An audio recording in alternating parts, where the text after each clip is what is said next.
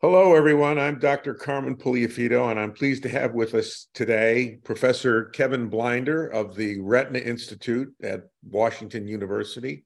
Kevin, welcome to Retina Synthesis. Well, Carmen, thank you for having me here today. I appreciate it. It's quite an honor and privilege to be involved in this uh, in this process. Um, so I, I think we're going to talk about steroids today, correct? Right. You've done some very interesting work on the role of corticosteroids and the dexamethasone implant in particular for diabetic macular edema. And I, uh, what I, the way I'd like to start this session is to just to hear about your algorithm for treating a patient who presents to you for the first time with diabetic macular edema. Uh, that's that's a great question. I think a few factors go into this. Um, first, if it's if, if it's marked edema, um, I'll be more aggressive with these with these patients. But if it's mild edema, we've been following them pretty closely. Not that much going on, but you can see a little thickening there. Then I might try some topical drops, uh, corticosteroid drops, along with that non-steroidal anti-inflammatory drops to see if we can get some type of effect. Um, certainly, if they don't respond to this, I'll get more aggressive and go on to the uh, to the uh, intravitreal injections. So, do you have a preferred anti-VEGF agent? Well, and that that depends also on the on the on the patients uh, and their coverage. Uh, certainly, if if it was up to me, I'd do a branded drug every time right off the bat. But we aren't allowed that many times with step therapy. So so a lot of times I'll start with a with a vast bevacizumab uh, treatment to begin with. Um, if we don't get a response to that, then I'll move on to the branded uh, drugs uh, being um, certainly Eylea, uh, Lucentis, or uh, faricimab, um, Vabysmo. And Vabysmo has been very exciting having the dual uh, dual path blockage of the uh, uh, Ang2 uh, as well as the uh, VEGF. So very excited about that. Have you tried it in diabetic macular edema? I have, I have, I've had some very good results. So I, I think again, it's a it's a individual response um, per patient. But yeah, I've had some very good success with that. So, what happens uh, a- after you initiate therapy? How long do you continue with anti VEGF? And when do you think about switching agents or adding uh, a corticosteroid? Oh, another great question. I, you know, I think it depends on the response. If I get a good initial response, I might continue with the anti-VEGF for a while. Um, if I don't get a great response after three injections, I'll either move on to, you know, different anti-VEGF or move on to the uh, steroid. So, what are the indications for corticosteroids? Well, I I think that uh, you know there's there's great use for steroids. Um, you know, first off, I'd like to just say, you know, for diabetics in this country, Carmen, it's, it's pretty amazing that we're near epidemic proportions for the incidence of, of diabetes in this country. One out of five people in the United States have diabetes. One out of five of those people don't know they have it. So it's really it's really something that's that's you know, near and dear to all of us, of course, as retina specialists. We see these patients all the time. And I think it's going to become more and more prevalent, unfortunately, with our sedentary lifestyles, our kids gaming inside rather than outside um, with the type 2 diabetics uh, going uh, up in our adolescent patient population. Um, so I think that that uh, we we need to come up with better better treatment regimens, better solutions. So we talked about the anti-VEGFs. I think that's uh, you know certainly been a, a big uh, boost to our treatment modalities uh, for diabetic macular edema. But I think we also have to consider steroids. You know, there's more that goes on that's released um, in diabetics due to the, the hyperglycemic uh, state.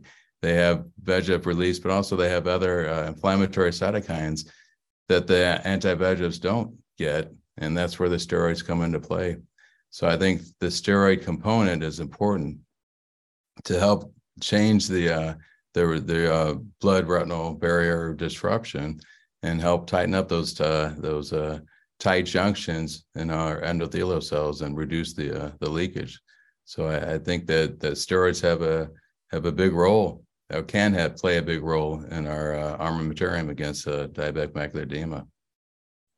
So uh, when you initiate dexamethasone therapy. Will you continue anti-VEGF? Um, so, so I think that's a great question. Protocol I showed um, that that uh, steroids can be effective, as effective as ranibizumab.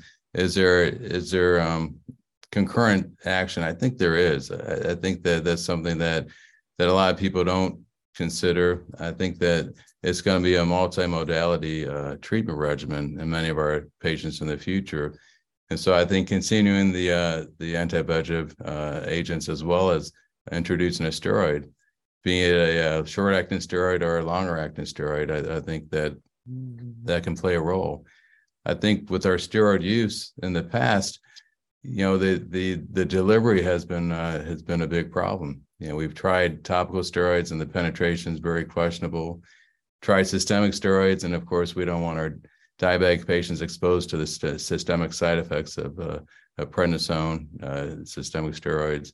We've tried the subtenon Kenalog injections, which can be effective, but not, you know, again, not as not as uh, readily accessible as intravitreals. And we've tried intravitreal uh, injection of triamcinolone. Um, again, protocol I looked at this, you know, with some good success in pseudophakic uh, problems with this intravitreal uh, triamcinolone, you know, the TRIESENCE has been difficult to, to obtain uh, in the recent past. Um, and then I don't like the pseudo-endophthalmitis cases that, that you can get with these intravitreal uh, uh, triamcinolone injections. Can make it a little confusing. And then, of course, if you're not using the branded uh, and use triamcinolone, you pick up the vial and it says not for intraocular use is always a little intimidating thing to to to look at. So I've kind of abandoned uh, using the uh, intravitreal triamcinolone in these patients. Um, the other option is suprachoroidal space injection. Uh, you know, Xipere is approved for uveitis, uh, macular secondary to uveitis, and that that is a possible option if they have a uveitic component to their DME. Um, but for DME, straight DME uh, treatment, it's really not a uh, an option. I think the biggest the biggest uh, um, option, I think uh, the most uh, reliable option that I've had uh, in the past has been the intravitreal uh, uh, dexamethasone implant. I think this this has been a great innovation, um, and uh, I've used it readily. this was this was secondary to the MEAD trial, as you know, that was ran from 2005 to 2012, and then was published by, uh, you know, your good friend, my good friend, David Boyer in 2014 in ophthalmology. And, and just briefly, I don't want to go through the, all the details, but just briefly, this, this trial was well orchestrated, looked at a 0.7 milligram uh, dose versus a 0.35 milligram dose uh, versus a uh, um, the uh, control a sham injection. Um, one-to-one-to-one randomization of these of these patients, of over a thousand patients, to look at the uh, the um, response uh, uh, to the treatment of diabetic macular edema.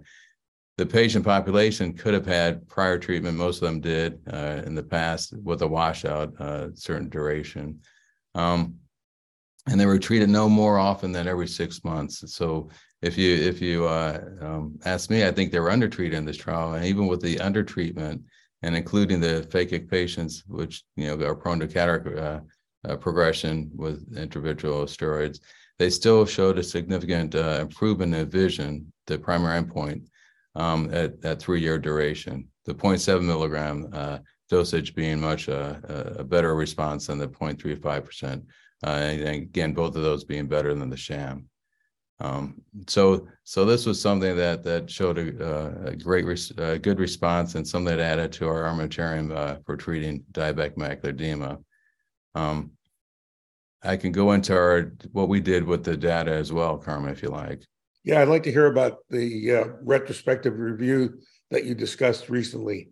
Okay, yeah. So we we presented this at Retina Society, and and we we decided to look at the data. We had all this data from the MEAD trial. We thought, well, what else can we can we try to look at and see what's going on exactly in these eyes? So we we did a retrospective analysis to try to decide if the steroid effect um, helped to decrease the uh, severity of the diabetic retinopathy uh, progression, helped decrease it, halt it, or reverse it. Um, so we looked at the, this data set and we utilized the diabetic retinopathy severity scale um, that was used in other trials uh, looking at DME in the past.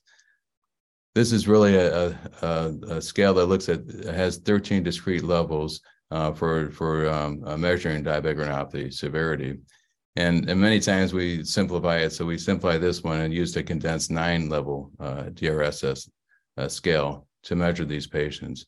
And then we looked at it with restricted mean survival time analysis to determine when the estimated time to the change of the DRSS levels occurred. We found some interesting things. You know, we looked to see again if this affected the severity, the treatment. So, so actually, the patients that had the dexamethasone implants showed a one-step improvement in the, in the diabetic retinopathy severity scale scores about two months sooner than those that had uh, than those that had the sham injections. Additionally, those that had a two-step improvement in the DRSS score uh, showed about a 1.5 month sooner change uh, in the treatment arm versus the sham arm. So positive results in, in terms of, uh, of slowing the uh, progression and reversing the uh, progression. And then when we looked at those converting from non-proliferative to proliferative changes, those that had the implants uh, had a delayed conversion from proliferative diabetic um, to uh, uh, for the for the treatment arms versus a sham. So a delayed conversion from non-proliferative to proliferative diabetic um, by about two months when we looked at regression, proliferative retinopathy to non-proliferative changes, there was a uh, there was a faster regression in those in the treatment arm by about 1.5 months versus the sham arm. So so it's very exciting data to show that not only was the dexamethasone implant um, Ozurdex effective treatment for diabetic macular edema, but also showed that it has positive positive results on the uh, progression of the uh, uh, the diabetic retinopathy overall. Um, this was also uh, shown by our good friend Charlie Wykoff, part of this program, uh, with the uh, fluocinolone cinolone uh, acetonide uh, um, implants as well. This is the another long-acting implant uh, for for diabetic macular edema that was looked at in the FAME trial, FAME A and B trials, uh, looking at the effects of this uh, implant on diabetic macular. And Charlie did a very similar analysis in this uh, group of patients, showing again a slower progression of their diabetic retinopathy, actually some reversal as well. So I so I think that that you know we've shown that this has occurred with anti-VEGFs um, in the past. This has been uh, kind of a bonus in treating the uh, their DME or, or whatever we're trying to treat proliferative changes. We've shown that already, but but it hasn't been uh, as well uh, uh, orchestrated and and um, demonstrated with the uh, steroid injection. So I think this is this is something that we have to take into account when we're treating our patients. Well, that's exciting results, particularly the change in the diabetic retinopathy severity score. Very impressive. Do you ever consider using the dexamethasone implant as a primary treatment in pseudophakic patients with DME? I, I think uh, I think that's a great option. Um, it's not often thought of as the uh, first line drug, um, but I think that again in the uh, in the MEAD trial, these were patients that already had treatment in the past, and they weren't treated probably as often as they should have been. So I think a first line uh, treatment may produce a more robust response in these patients. So I think it's a consideration. Yeah, if you look at the protocol I data and and subtract the cataract effect, steroids were as good as the VEGF agents, anti-VEGF agents, actually. Right.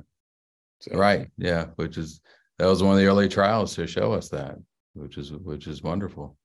How long does the Ozurdex implant have a therapeutic effect in the eye? Well, again, uh, I think originally we were hoping for six months. So we don't get six months in the majority of patients, but you know, I, I can usually get around three, almost four months um, effect from these in- injections, which is which is pretty good. Yeah, that's that's that's good. Um, what about cataract and glaucoma? Yeah, I, I think those are considerations. I, I think you have to tell your patients that are phakic, you know, this may cause faster progression of your cataract. yeah, I, I think that that they need to know that. And uh, fortunately, cataract formation is a treatable treatable disease. So so we have an option for that. We have a treat, great treatment for that.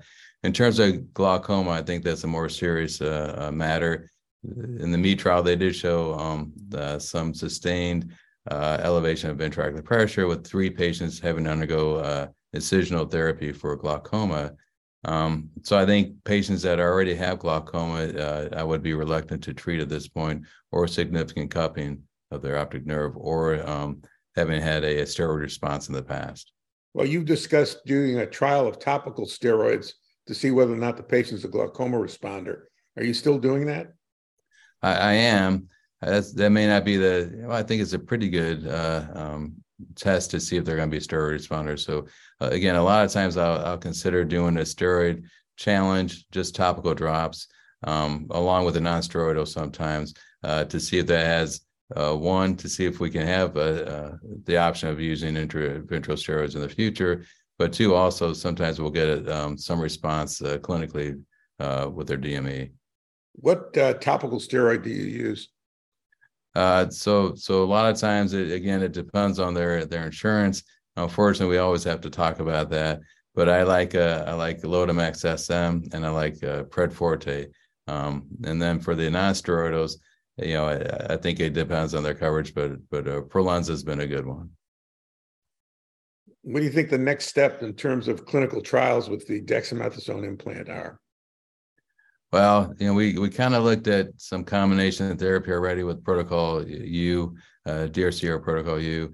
I, I think I think that um, personally, I still think combination therapy is going to be a good thing in the future.